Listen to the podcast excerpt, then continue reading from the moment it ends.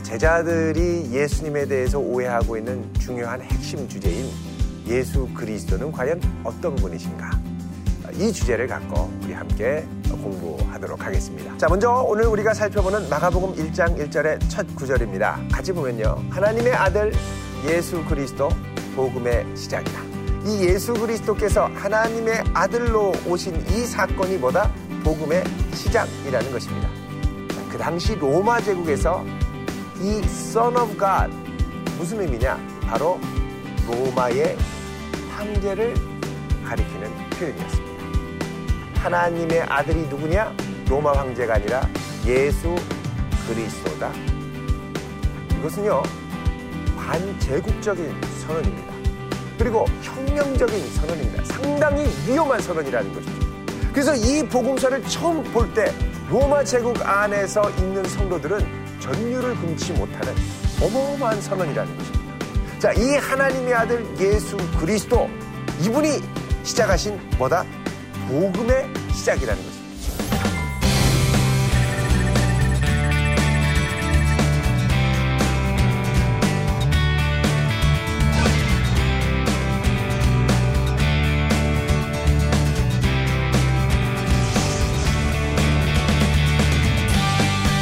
안녕하세요. 대전도안교회를 섬기는 양형주 목사입니다.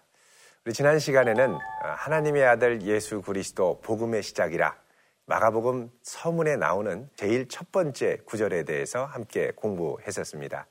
이 구절이 갖고 있는 중요성, 또 하나님의 아들이 누구이신가, 그리고 복음의 시작이란 무엇인가에 대해서 우리가 살펴보았고 이것이 마가복음 전체에 어떻게 관통되고 흘러가는가를 우리가 함께 살펴봤습니다. 자, 이제 오늘은 예수님의 본격적인 사역하시는 장면들을 함께 우리가 묵상하며 공부하도록 하겠습니다. 자, 오늘은 제일 먼저 어, 예수님의 갈릴리 사역 첫 번째 어, 마가복음 1장 16절에서 45절을 중심으로 함께 예수님의 사역을 공부하도록 하겠습니다. 오늘의 포인트입니다. 첫 번째로 예수님의 초기 사역은 어떤 의미를 갖고 있을까? 예수님께서 그냥 여기저기 중분한 방식으로 사역하신 것이 아니라 아, 하나의 중요한 의도와 또 목적을 갖고 사역을 하셨을 텐데 오늘 이제 시작되는 이 갈릴리 초기 사역에 이것들이 서서히 드러나고 있습니다. 과연 이 사역들의 의미들은 무엇을 지향하는가를 함께 살펴보도록 하겠습니다.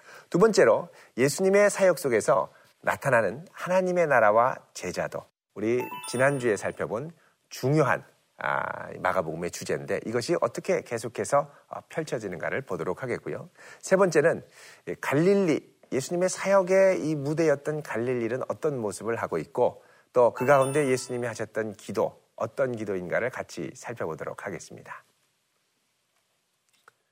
자, 그러면 우리가 먼저 어, 마가복음 전체의 흐름을 살펴보고 나서 구체적으로 오늘 공부할 부분으로 들어가도록 하겠습니다. 마가복음은 크게 이제 두 부분으로 나눌 수가 있습니다. 1장부터 8장까지, 8장 26절까지, 그 다음에 8장 27절부터 끝부분까지 이렇게 나눌 수가 있습니다. 자, 제일 먼저 이 서론 부분은 예수님이 어떤 분이시고 어떤 사역을 하실까를 간단하게 이야기를 하고 나서 본격적인 예수님의 공생애를 1장 16절부터 시작을 하죠. 이걸 통해서 예수님의 권위와 사역이 드러나고 그 이 사역의 무대가 갈릴리였다는 것입니다. 그리고 이제 갈릴리를 벗어나시고 예루살렘을 향하여 가시는 사역 가운데 이제 8장 27절부터 16장 8절까지 고난과 시험 가운데 예수님이 또 십자가를 지시는 가운데 나타나는 하나님 아들의 권위와 하나님의 아들 됨의 참된 모습이 나오고 그리고 나서 예수님께서 부활하신 이후에 여러 모습들이 등장을 합니다. 자, 이 가운데 오늘은 아, 우리가 이 예수님의 이 서론에 나타나는 공생의 이전에 준비하는 사역 단계를 보고 본격적으로 예수님의 사역 부분의 초기를 초기 부분을 한번 보도록 하겠습니다. 아, 예수님의 권위와 사역 본격적으로 이제 나타나는 1장 16절에서 8장 26절을 보면 크게 세 부분으로 나눕니다. 초기 갈릴리, 후기 갈릴리, 그리고 갈릴리 박. 세 가지를 기억하시면 됩니다. 초기 갈릴리, 후기 갈릴리, 갈릴리 박. 그리고 이제 예루살렘으로 넘어가시죠. 근데 여기 보면 초기 갈릴리 사역을 뭐라고 나와 있, 어, 했냐면 반성전 사역이다라고 얘기를 합니다. 자, 반성전 사역이라는 것은 예수님께서 성전에서만 하실 수 있었던 사역들이 예수님이 친히 감당하시면서 직접 하나님의 아들의 권위를 보여주시는 사역이다라고 이제 할 수가 있습니다. 자, 그래서 이 반성전 사역이 주로 펼쳐지면서 하나님의 아들, 아들이 어떻게 사역하시는가를 보여주고 있죠. 자, 그 다음에 이 서론에 해당하는 이제 이, 이, 이 1장 1절 다음에 이제 이 서론문 중에 이 서문 다음에 2절에서 14절까지의 내용을 간단히 보도록 하겠습니다. 자, 본격적인 갈릴리 사역 이전에 네 개의 짧은 사건들이 나옵니다. 세례 요한이 사역을 하고 또 예수님이 세례 받으시고 또 광야에서 시험 받으시고 그리고 본격적으로 예수님이 사역을 시작하셨죠.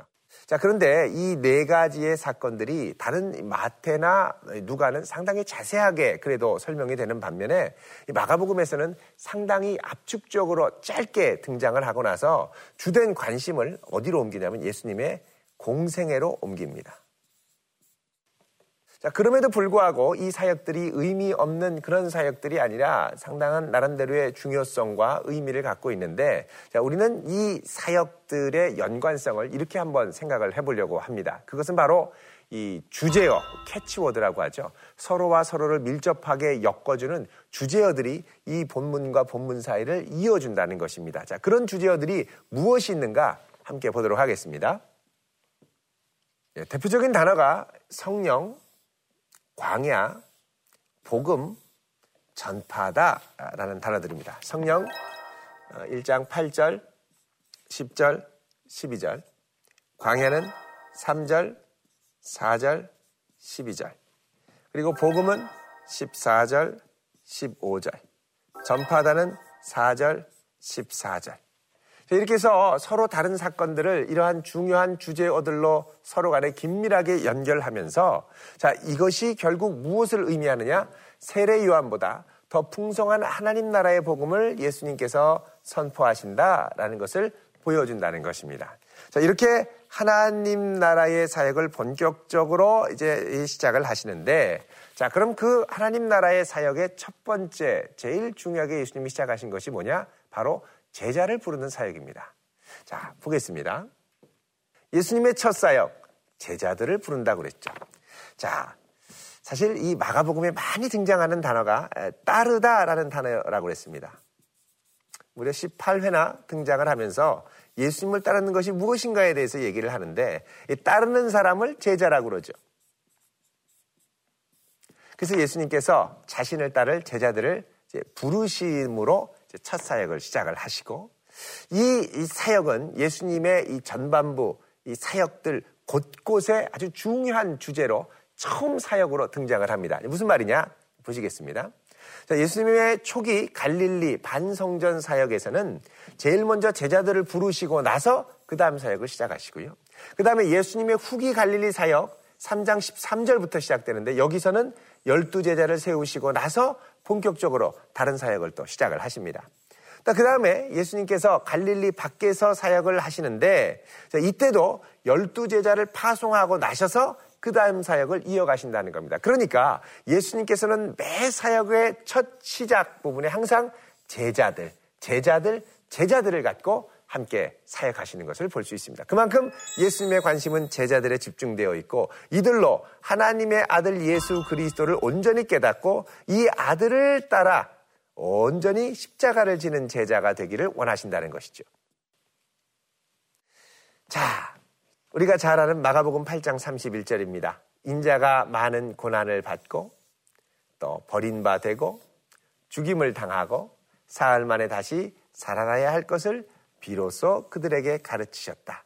자, 비로소 가르치셨다라는 것은 바로 이전 예수님이 제자들을 선택하시고 또 부르시고 보내시는 사역 이후에 그 전까지는 절대 말씀하지 않고 참으셨던 일이라는 것입니다. 자, 이 제자들을 부르고 또 가르치시고 하셨을 때 이 단계, 바로 이 갈릴리에서 제자들이 훈련받았을 그 상태는 아직 예수님이 하나님의 아들임을 온전히 깨닫지 못하고 온전히 따르지 못하고 또 온전히 이해하지 못하는 상황이었다는 것이죠. 그래서 제자도에 있어서는 좀 겸손해야 할 필요가 있습니다. 그리고 예수님의 십자가를 기쁘게 지고 가려는 마음의 태도가 있어야 되고요. 겸손하지 못하고는 예수님을 절대 이해할 수 없다는 것입니다.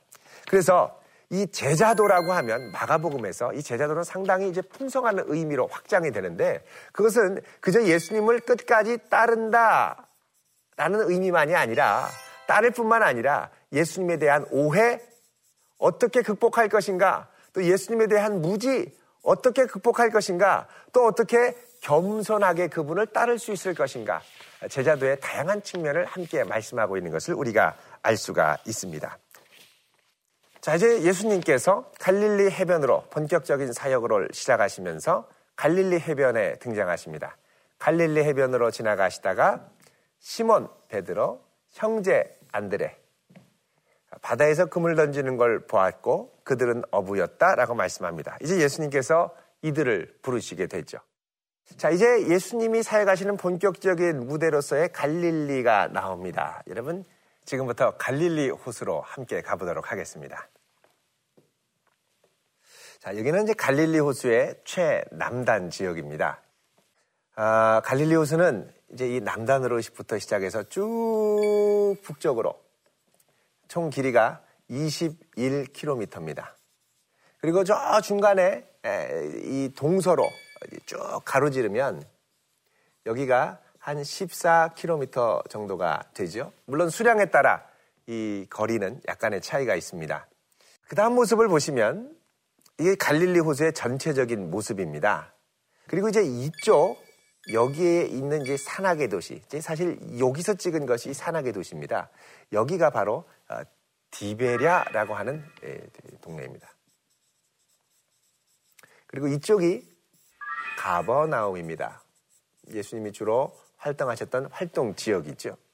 자, 이 디베랴라고 하는 도시는 로마 황제 티베리우스를 기념하기 위한 도시입니다. 이것은 헤롯 대왕의 아들인 헤롯 안티파스가 20년경 어, 이제 새로 건설해서 갈릴리 지역의 중심 도시로 삼았고 여기서 어, 이제 지금도 이 도시가 제일 발달해서 한밤중에 되면 이 디, 티베리우스, 이 디베랴라고 하는 도시에서 비치는 불빛이 이 어두컴컴한 갈릴리 전역을 환하게 비치곤 합니다.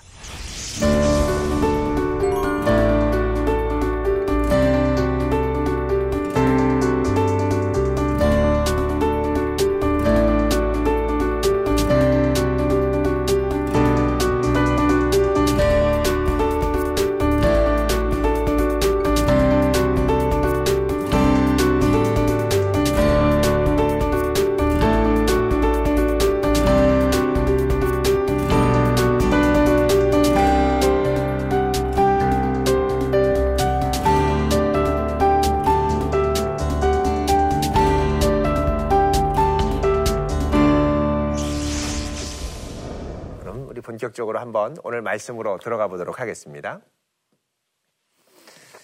자, 예수님께서 1장 17절에 보시면 제자들에게 말씀하십니다. 너희들 나를 따라오너라. 내가 너희로 사람을 낚는 어부가 되게 하겠다. 예수님께서 초대하는데 여기 보면 놀라운 초대라고 되어 있습니다. 스승의 초대죠. 그 당시에는 아, 스승이 제자를 초대하는 경우는 많지 않습니다. 보통 제자가 내가 누구한테 배울까 하고 스승을 선택하는 경우가 많습니다. 그런데 반대로 예수님이 직접 오셔서 초대하시죠. 나를 따라오너라. 내가 너희로 사람을 낚는 어부가 되게 할 것이다. 말씀합니다. 자, 이 말씀을 하자마자 그냥 물고기 낚는 어부가 아니라 사람 낚는 어부라고 그러니까 제자들이 상당히 흥분하고 충격을 받았던 것 같습니다. 그래서 기꺼이 주님을 따라가는데 여기 말씀 보면은 18절에 그물을 버려두고 따르니라 라고 그러죠. 자, 생업과 가족을 버려두고 기꺼이 예수님을 따르는 제자들의 첫 모습이 등장을 합니다. 근데 이, 이 그물과 또 가족을 버려두고 따르는 것도 중요한데 여기서 보면 이제 아주 중요한 표현이 하나가 나옵니다. 그게 뭐냐면 곧바로 이, 이 표현입니다. 곧 그물을 버려두고 따르니라. 자, 보시면 이 유투스라고 하는 아, 헬라어인데 곧 즉시 영어 성경으로 하면 immediately. 곧바로 주저함 없이 without hesitance. 주저함 없이 곧바로 따랐다는 겁니다. 이 제자도의 아주 중요한 부분 중에 하나가 뭐냐면 주저함 없이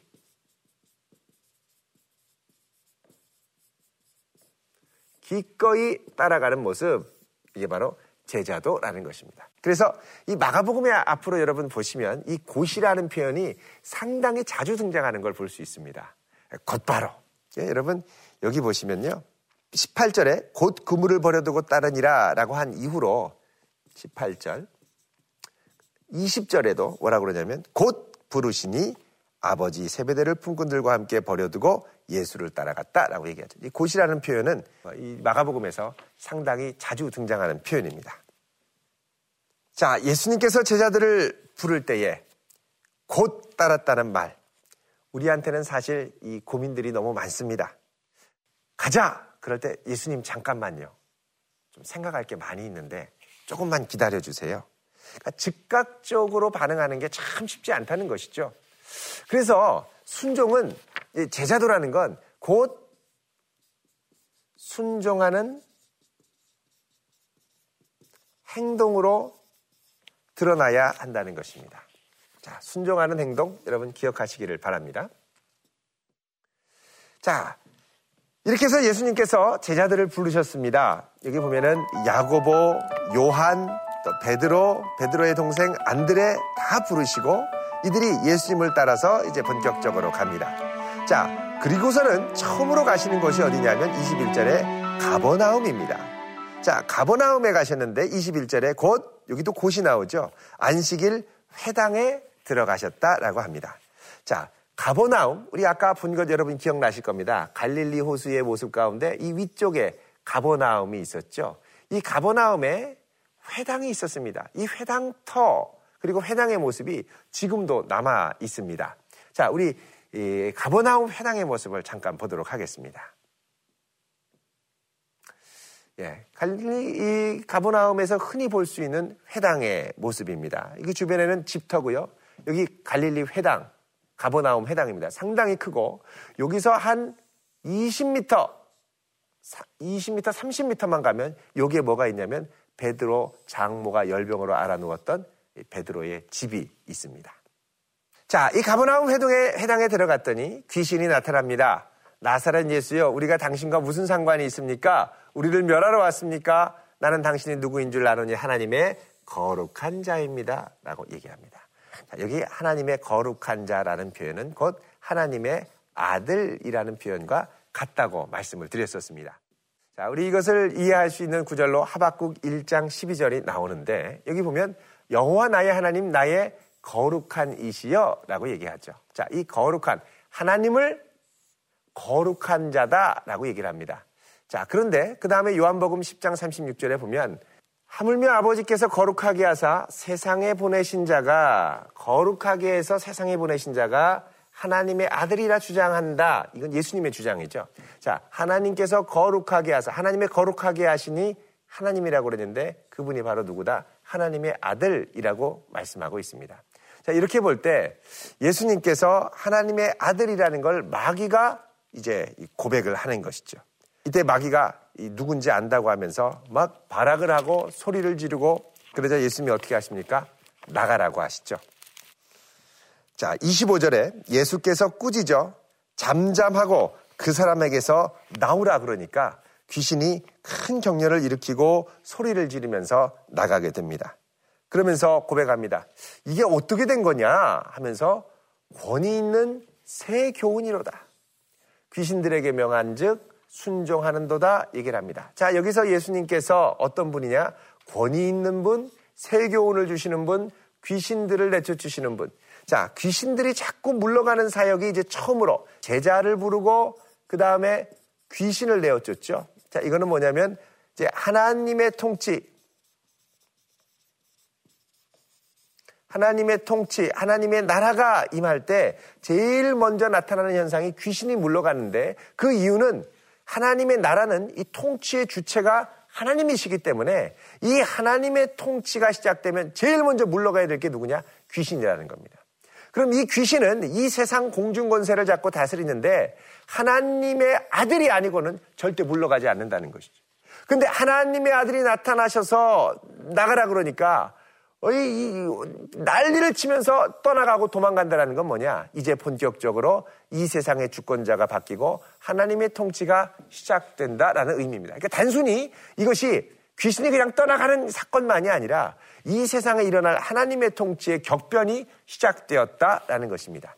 자, 하나님의 나라가 시작됐다라는 건 뭐냐? 이제부터 이 세상을 다스리는 것은 하나님의 아들이라는 것이죠. 하나님의 아들, 황제가 아니라 예수 그리스도. 귀신들도 벌벌 떠는 예수 그리스도가 본격적으로 다스리신다라는 것입니다. 자, 이 일로 예수님의 소문이 많이 퍼지게 됐습니다. 그리고서 예수님께서 이 베드로의 집에 들어가십니다. 자, 베드로의 집에 들어가셨더니 거기에 30절에 보면은 시몬의 장모가 누워 계셨습니다. 그러자 예수님께서 그 장모의 손을 잡아 일으키셨죠. 그러자 이 열병이 떠나가고 아, 베드로의 장모가 곧바로 예수님께 수종 드는 장면이 나옵니다. 자, 이렇게 베드로의 장모가 고침을 받고 나서 그 다음에 32절에 보면 점으로 해질 때 모든 병자와 귀신 들린 자가 예수님께 나왔다라고 말씀합니다. 점으로 해질 때. 우리가 이 구절을 좀 생각해 볼 필요가 있습니다. 왜 하필이면 점으로 해질 때 모든 병자와 귀신 들린 자를 예수께 데려왔을까요? 그 이유는 바로 이 날이 어떤 날이었느냐가 중요하다는 것입니다. 자, 보십시오. 21절에 보면 예수께서 가버나움 회당에 들어가셨을 때가 안식일이었습니다. 자, 안식일은 그 전날 해 질 때부터 그 다음날 해 질 때까지 계속되는 것이죠. 그러니까 점으로 해질 때라는 것은 뭐냐? 안식일이 끝날 때. 이 안식일이 끝날 때, 왜? 안식일에 병 고치는 것은 일하는 것이거든요. 안식일에 사람을 고치거나 귀신을 내쫓으면은 안식일 규례에 어긋나는 것이거든요. 그래서 안식일이 끝나자 이들이 유대인이기 때문에 안식일의 규례에 맞추어서 예수님께 고침을 받기 위해 나왔다는 것입니다. 자, 이 사람들을 예수님이 보시고 많은 이들을 고쳐주셨습니다. 자, 그런데 중요한 것은 예수님이 고쳐주시는 사역은 안식일이 끝나서부터가 아니라 사실은 21절부터 가버나움 회당에 들어갈 때부터 그리고 베드로의 장모를 치유할 때까지 그러니까 예수님께서는 안식일에도 안식일의 본 뜻을 회복시키기 위해서 귀신 들린 자와 또 열병을 깨끗하게 하시는 역사를 이뤘다는 것입니다. 이것은 안식일의 규례를 정면으로 어긴 것으로 볼 수도 있습니다. 유대인의 관점에서는. 그러나 예수님께서는 이 안식일에 온전한 하나님의 통치와 뜻이 이곳에 이루어지도록 하셨다는 것입니다. 자, 이것을 뭐라 그러냐? 이제 반성전 주제라고 합니다. 반성전은 성전에 반한다는 것이죠. 안식일에 성전에서 제사 드리고 예배 드려야지 안식일에 병 고치고 귀신 도 내쫓으면 안 된다는 것입니다. 그런데 이 안식일에 성전, 참된 성전인 예수님께서 오셔서 뭐 하시느냐? 온전한 회복과 통치를 이루어 주신다는 겁니다. 이게 바로 하나님의 아들이 하시는 중요한 사역이라는 것이죠. 그래서 예수님께서 안식일 뿐만 아니라 해질 때 이들을 온전케 하셨다는 것은 하나님의 아들이 과연 어떤 분이신가를 보여주는 중요한 실마리가 됩니다. 그런데 이제 아주 더 이제 재밌고 흥미로운 것은 35절의 예수님의 기도 장면입니다. 자, 안식일 다음 날 예수님께서 35절에 새벽 아직도 밝기 전에 예수님께서 일어나셔서 한적한 곳으로 가서 거기서 기도하셨다라고 합니다. 왜 기도하셨을까요?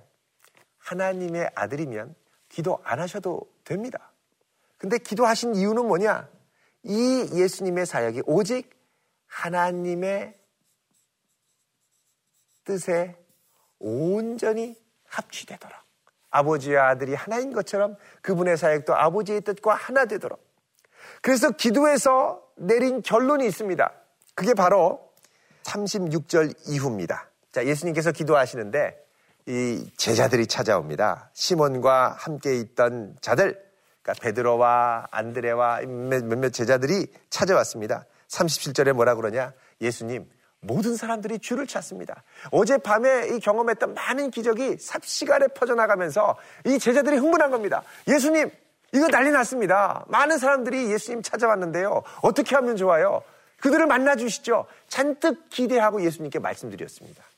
근데 예수님이 뭐라 그러시느냐? 38절 말씀하시죠. 우리가 다른 가까운 마을들로 가자. 아니, 이 사람들이 찾아오는데 만나주셔야 되는데 예수님 뭐라 그러냐? 다른 마을로 가자. 그러면서 거기서도 전도하리니 내가 이를 위하여 왔노라. 예수님의 사명에 대한 확인을 다시 한번 하시는 겁니다. 아니, 가만히 계셔도 예수님 많은 사람들이 몰려올 텐데 다른 곳으로 가자 그러시는 겁니다. 왜 다른 곳으로 가야 되느냐? 이를 위하여 왔다는 것입니다. 다른 말로 하면 예수님의 기도는 하나님의 뜻을 분별하고 이루기 위한 기도라는 것입니다. 자, 우리가 바쁠수록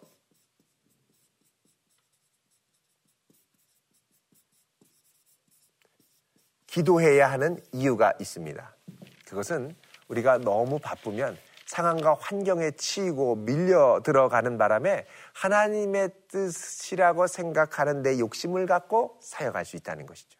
자, 많은 사람들이 와서 찾고 필요하고 요청하면 아니, 당연히 들어줘야 되지 않겠습니까? 근데 그렇게 하지 않으시고 예수님 어떻게 하십니까? 다른 곳으로 가자. 제자들의 뜻, 사람들의 요청과는 다르게 사역하시는 걸 볼 수 있습니다. 그것이 가능했던 이유가 뭐냐? 바로 기도의 힘이었다는 것입니다. 자, 우리의 삶에 적용할 점 무엇일까요? 첫 번째, 즉각적인 부르심과 역사하심에 즉시 반응하자. 자, 주님도 우리를 부르실 때 곧 부르시고 우리도 그분에 반응할 때 곧 반응할 수 있어야 됩니다. 즉시라는 건 주저함 없이 반응한다고 그랬죠. 자, 제자들의 핵심적인 중요한 부분은 주님 말씀하시면 내 생각과 판단에 머뭇거려지더라도 일단 순종하며 나아가기 시작해야 한다는 것입니다. 두 번째로 바쁠수록 기도하여 삶의 중심을 지키자. 자, 삶의 중심을 지키려면 기도 외에는 다른 방법이 없습니다. 기도하지 않으면 내 삶의 바쁜 것들이 내 중심을 송두리째 뽑아서 다른 곳으로 옮겨가려고 합니다. 그렇기 때문에 우리는 바쁠수록 기도해야 됩니다. 바쁘신가요? 정말 바쁘시죠? 그러면 기도부터 시작하셔야 됩니다.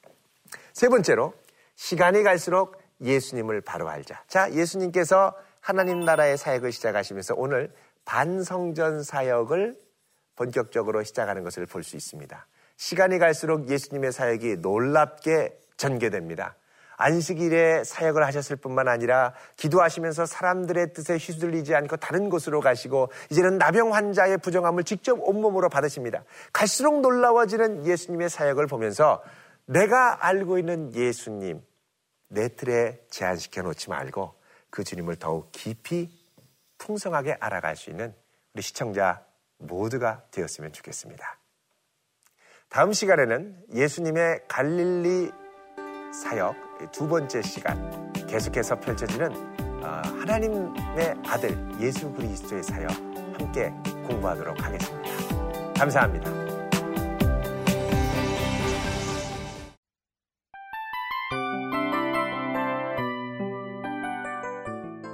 이 프로그램은 청취자 여러분의 소중한 후원으로 제작됩니다.